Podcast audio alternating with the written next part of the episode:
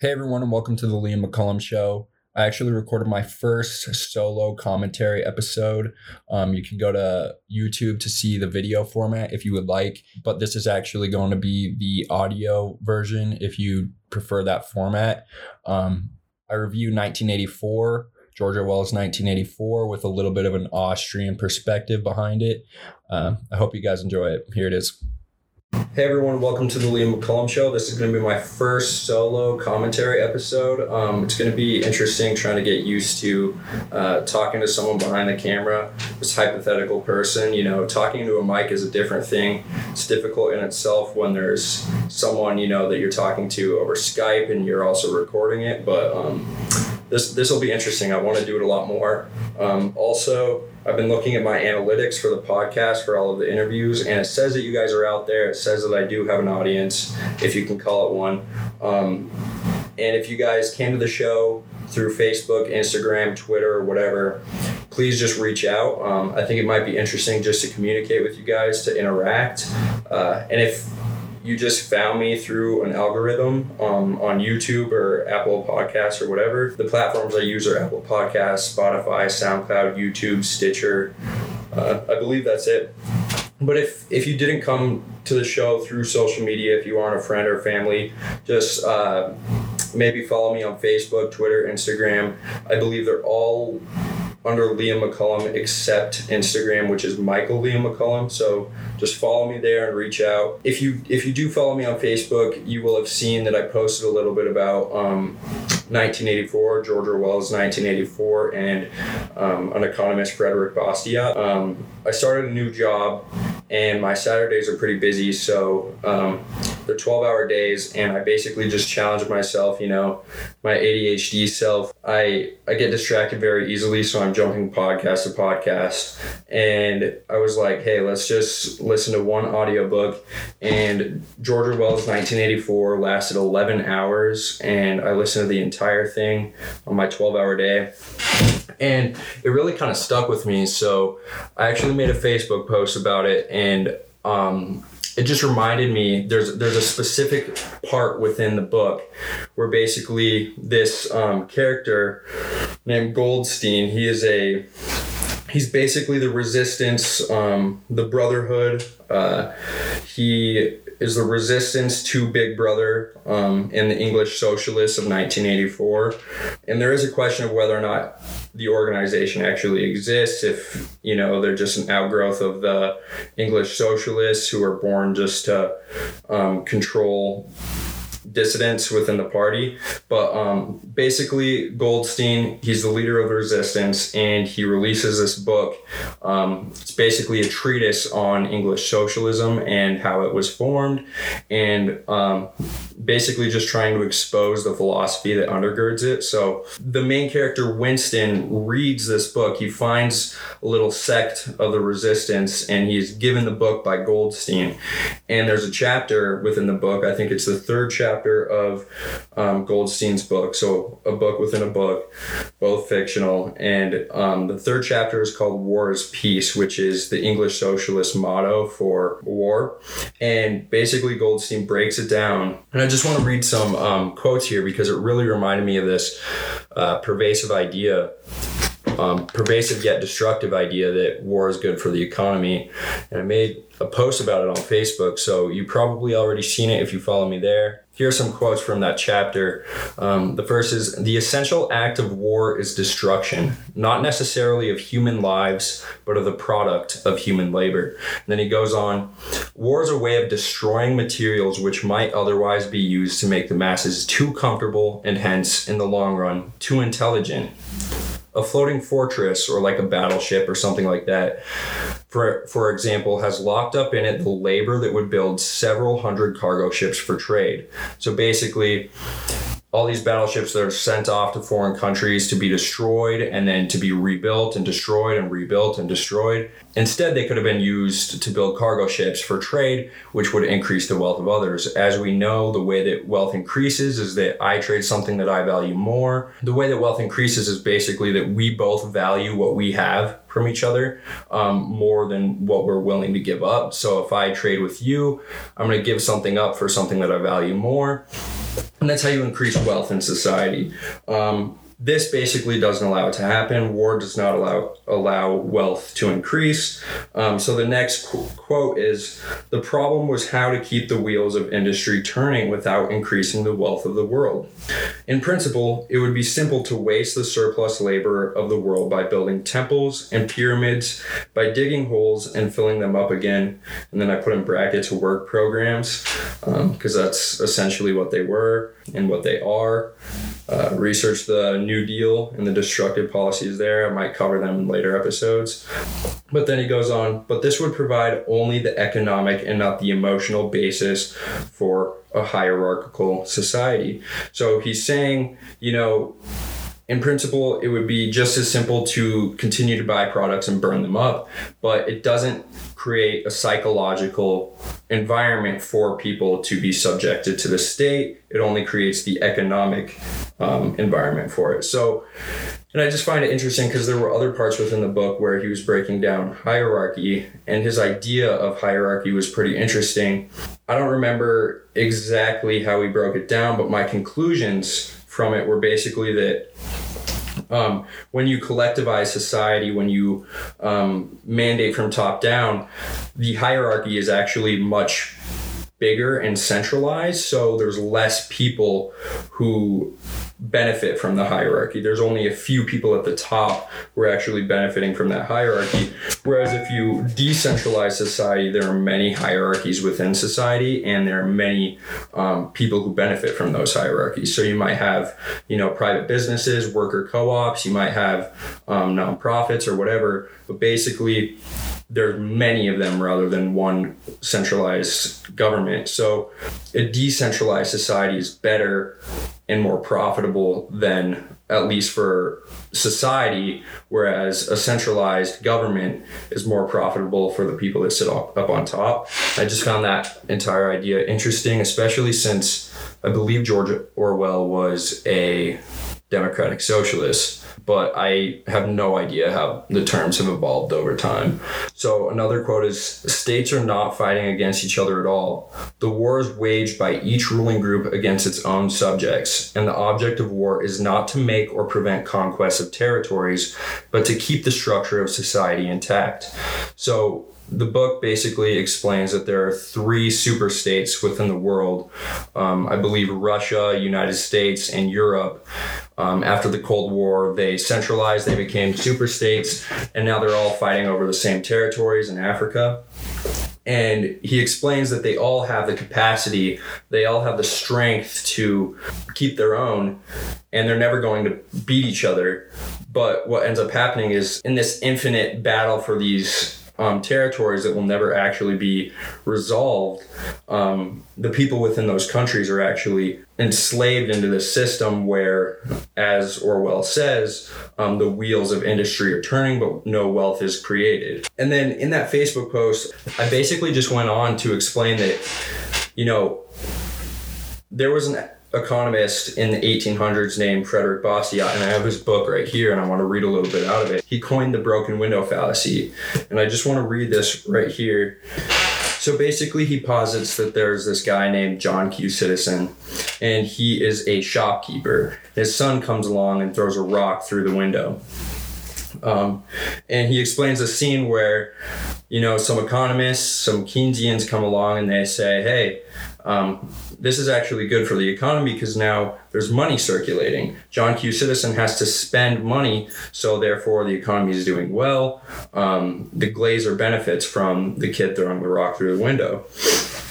Um, so Frédéric Bastiat, he he goes on. Suppose it costs six francs to repair the damage, and you say that the accident brings six francs to the glazier's trade that it encourages that trade to the amount of six francs. I grant it. I have not a word to say against it. You reason justly. The glazier comes, performs his task, receives his six francs, rubs his hands, and in his heart blesses the careless child. All this is that which is seen. So he comes up with this concept, and the, the essay I'm reading from is called That Which Is Seen and That Which Is Not Seen. He comes up with this concept where basically, I think it was elaborated as the short run versus the long run in, in future um, books, you can read Henry Hazlitt's uh, Economics in One Lesson. Um, he breaks down basically the same lesson in a more modernized version where the short run is what we see, the long run is what we don't see. There are some effects from a certain policy that we don't necessarily see, but it hurts us. So he says that yes, the glazier benefits, um, and that that is what is seen in the present. But if, on the other hand, you come to the conclusion, as is too often the case, that it is a good thing to break windows, that it causes money to circulate, and that the encouragement of industry in general will be the result of it, you will oblige me to call out, stop there. Your theory is confined to that which is seen. It takes no account of that which is not seen. It is not seen that as our shopkeeper has spent six francs upon one thing, he cannot spend them upon another. It is not seen that if he had not had a window to replace, he would perhaps have replaced his old shoes or added another book to his library. In short, he would have employed his six francs in some way which this accident has prevented. Let us take a view of industry in general. As affected by the circumstance, the window being broken, the glazier's trade is encouraged to the amount of six francs. This is that which is seen. If the window had not been broken, the shoemaker's trade or some other would have been encouraged to the amount of six francs. This is that which is not seen. So, you will hear from Keynesians, you will hear from um, teachers within a, you know, like a middle school history class that World War II pulled us out of the economy. Um, but what you don't see is that, or what's not explained is it was actually the demilitarization of society that actually caused the boom afterwards. So basically you were employing certain services towards something and then you removed it from it. And of course, if you enslave people and then you free them, you're unlocking more labor you're you're freeing people to actually produce more freely if you continue to destroy if i continue to buy this book for instance if i continue to buy this book and set it afire and then continue to buy it my wealth over time is going to de- decrease um, and that's what's happening in no way did World War II pull us out of the Great Depression. If you know anything about me, I've been stressing for the last year that the economy is not stable. Um, Jerome Powell just admitted two days ago to CNBC that he will continue to um, pursue a policy of inflation, 2% inflation every year, um, which basically means that he will not tighten monetary policy. He will continue to keep interest rates artificially low, which will prop up um, certain areas of the market. So we know that a lot of what's going on is uh, is artificial. We know that there's too much demand and not enough supply of everything, um, especially since we just got out of a pan. I mean, we're still going through a pandemic. Unemployment is still really high. So this is the policy to keep a two percent inflation over time. They admit that, but as we know, they don't drop it equally among everyone. The way it works is that, you know, they'll type more zeros into a balance sheet. That's how they effectively print money. Um, they'll give it to Lockheed Martin, for instance. So, uh, on the topic of war, when Lockheed Martin goes over, um, they produce a ship or they produce a plane or whatever, and this plane is destroyed. It actually doesn't harm them because the government, which is a monopoly on violence, can just charge someone. They can put more zeros in their balance sheet. It actually benefits Lockheed Martin Martin to have a plane destroyed because then they are paid through legislation or the Fed. So we actually see where um, this hierarchy that is centralized benefits a few. Whereas if we had freed up that labor, if we had allowed people to produce planes for instance for the average citizen for private for private society we would have you know had more jobs within private society. We would have had more planes. We would have allowed more citizens. I think there's actually part in george orwell where he's like it is not the benefit of the state to allow private citizens to own planes because then they're free. So instead, what they do is they create these airplanes for um, military practice and they just go over and destroy them. They keep the wheels, wheels of industry turning without actually increasing any wealth. So I just think that it's important to be cautious when you hear certain politicians or when you hear historians say that it is actually war that helps us out of recessions. So I am very worried about the economy, but I'm even more worried that historians and politicians will use this as a reason to go to war. So um, we already know Donald Trump tried pulling out of Afghanistan, and now um, the Democrats are pursuing a policy where you actually have to get approval from Congress to pull out of a war, even if it's not a war that was approved by Congress in the first place, which doesn't make any sense. Um, we also know that uh, the New York Times had to backtrack on a story where um, they basically accused that the current government knew that there were Russian bounties, Russian bounties on American soldiers' heads, um, and that was right after Donald Trump announced that he would pull soldiers out of Afghanistan. So, basically, that whole story served as an incentive to make Donald Trump remain in Afghanistan um, to put more pressure on the Russians. So um, there's always constant pressure to continue to go to war. There was also, I believe, a bill. Um, I don't know exactly what it was for.